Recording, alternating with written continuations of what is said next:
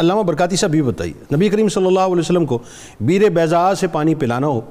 یا سرکار علیہ السلام کی دامن محبت سے جو ہے مکمل طور پہ وابستہ رہنا اور پھر اس کے بعد ان کی ضروریت سے بھی اسی انداز سے پیار کرنا ہو اور پھر جو مرویات آپ سے ملتی ہیں ذرا اس پہ کلام فرمائیے کہ وہ تو بڑی خوبصورت بڑی حسین مرویات ہیں بسم اللہ الرحمن الرحیم بہت ہی پیارے انداز میں گفتگو آگے بڑھ رہی ہے اور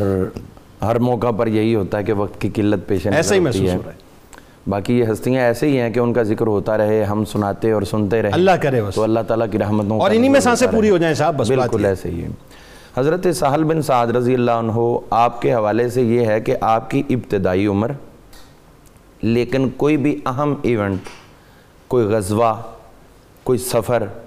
ایسا نہیں ہے جس میں انہوں نے شرکت نہ کی ہو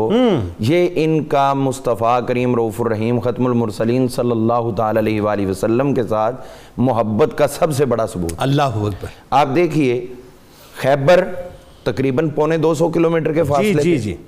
وہاں حضور صلی اللہ تعالیٰ علیہ وآلہ وسلم حضرت سیدنا مولا علی المرتضیٰ شیر خدا کے لیے جو پرچم عطا کرتے ہیں جی۔ اس کو روایت یہ کر رہے ہیں سبحان اللہ اور یہ بتا رہے ہیں کہ حضور صلی اللہ علیہ وسلم نے فرمایا تھا لا اعطین الرعیتا آہا۔ میں یقیناً ایسے آدمی کو پرچم عطا کروں گا یحب اللہ و رسولہ و یحبہ اللہ و اللہ، اللہ، رسولہ اللہ۔ جو اللہ اور اس کے رسول سے محبت کرتا ہے اور اللہ اور اس کے رسول اس سے محبت کرتا ہے سبحان اللہ اور پھر صبح حضور صلی اللہ علیہ سبحان وسلم نے وہ اللہ۔ پرچم حضرت سیدنا مولا علی مرتضیٰ شیر خدا کو اچھا عطا میں نے محسوس کیا کہ اہل بیت اطہار کی محبت کے حوالے سے زیادہ مرویات ان سے مطلب ملتی ہیں ہمیں جی بالکل ایسے اصل میں مسئلہ یہ تھا کہ چونکہ اس دور میں اہل بیت کے ساتھ بہت سے لوگ حجاج بن یوسف کے طرفدار وہ ظلم کرنا ثواب سمجھتے تھے ہاں چونکہ ایک مذہبی پہلو اس کو دیا جا رہا تھا اچھا۔ تو آپ نے پھر اس کا رد کیا کہ مذہبی پہلو میں اس میں تمہیں سزا ہے یہ ہستیاں وہ ہیں جن کو حضور صلی اللہ تعالی وسلم نے سبحان ہر وقت اللہ اپنی رحمت میں شامل حال اور رکھا۔ بتائیے مرویات اور اسی طرح حضرت سہل بن سعد رضی اللہ عنہ سے ایک اور بڑی پیاری روایت ہے جو ہمارے ہاں پہلے تو عمل ہوتا تھا شاید اب کہیں کہیں ہوتا ہے کچھ دوستوں میں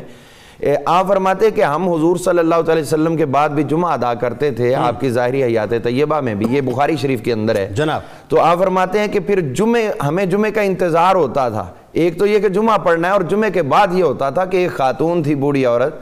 وہ حضور کی صحابیہ تھیں وہ جاتی تھیں باہر فصلوں میں ہاں۔ تو وہاں سے چکندر لے کر آتی اچھا۔ اور پھر جو ان کے پاس ہوتے وہ گھر میں لا کے ایک ہنڈیا میں ڈالتی اس کا ایک دلیا بناتی اچھا۔ اور وہ پھر مسجد نبوی شریف میں جمعہ پڑھنے والے صحابہ اکرام ان میں سے کچھ کو دعوت دی جاتی اور وہ آتے اور آ کر ان کے گھر میں وہ تناول کرتے آپ فرماتے ہیں کہ ہمیں اس جمعہ کا انتظار اس لیے بھی رہتا تھا کہ وہ بڑی نفیس دعوت جو ہے وہ ہمارا مقدر بننے سبحان والی ہے۔ اللہ سبحان تو جمعۃ المبارک میں ہم عید کا موقع تو ڈسکس کرتے ہیں کہ خوشیاں سیلیبریٹ کریں ہاں۔ جی، جی، جی۔ تو جمعہ بھی تو بذات خود اللہ کے رسول صلی اللہ علیہ وسلم نے عید ہی قرار دیا ہے بے شک۔ تو اس کا حقیقی لطف جو ہے وہ عطا کر رہے ہیں کہ اس طرح جمعہ پڑھو سید اور اس کے الیام بعد جی اچھا اس میں اس میں ایک ایک روایت ان سے جو باب الریان کے حوالے سے بھی ملتی ہے جی، جی۔ پھر افطار میں جو ہے وہ جلدی کرنے کے حوالے سے روایت ملتی ہے وہ بھی ذرا بتائیے نا اسی طرح ہے جی وہ باب الریان جو ہے وہ جنتی لوگوں ہیں جو روزہ دار ہیں ان کے لیے ہاں۔ ایک دروازہ اللہ تعالیٰ نے جنت میں رکھا ہوا ہے